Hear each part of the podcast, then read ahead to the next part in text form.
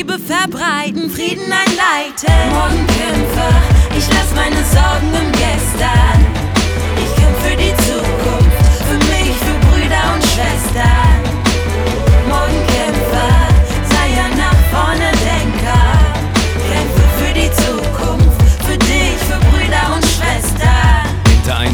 Aus Stahlbeton erblickte ich das Licht der Welt.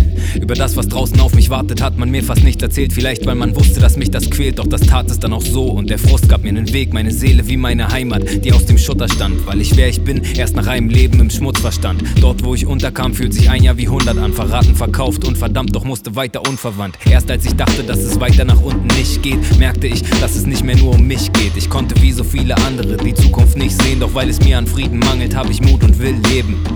Also nehme ich mein Talent in die Hand, denn ich hatte schon viele Chancen und verschenkte sie dann. Ich hab genauso Angst wie du, doch ich denke nie dran. Ich denk an morgen und ans Ende dieses ständigen Kampfs.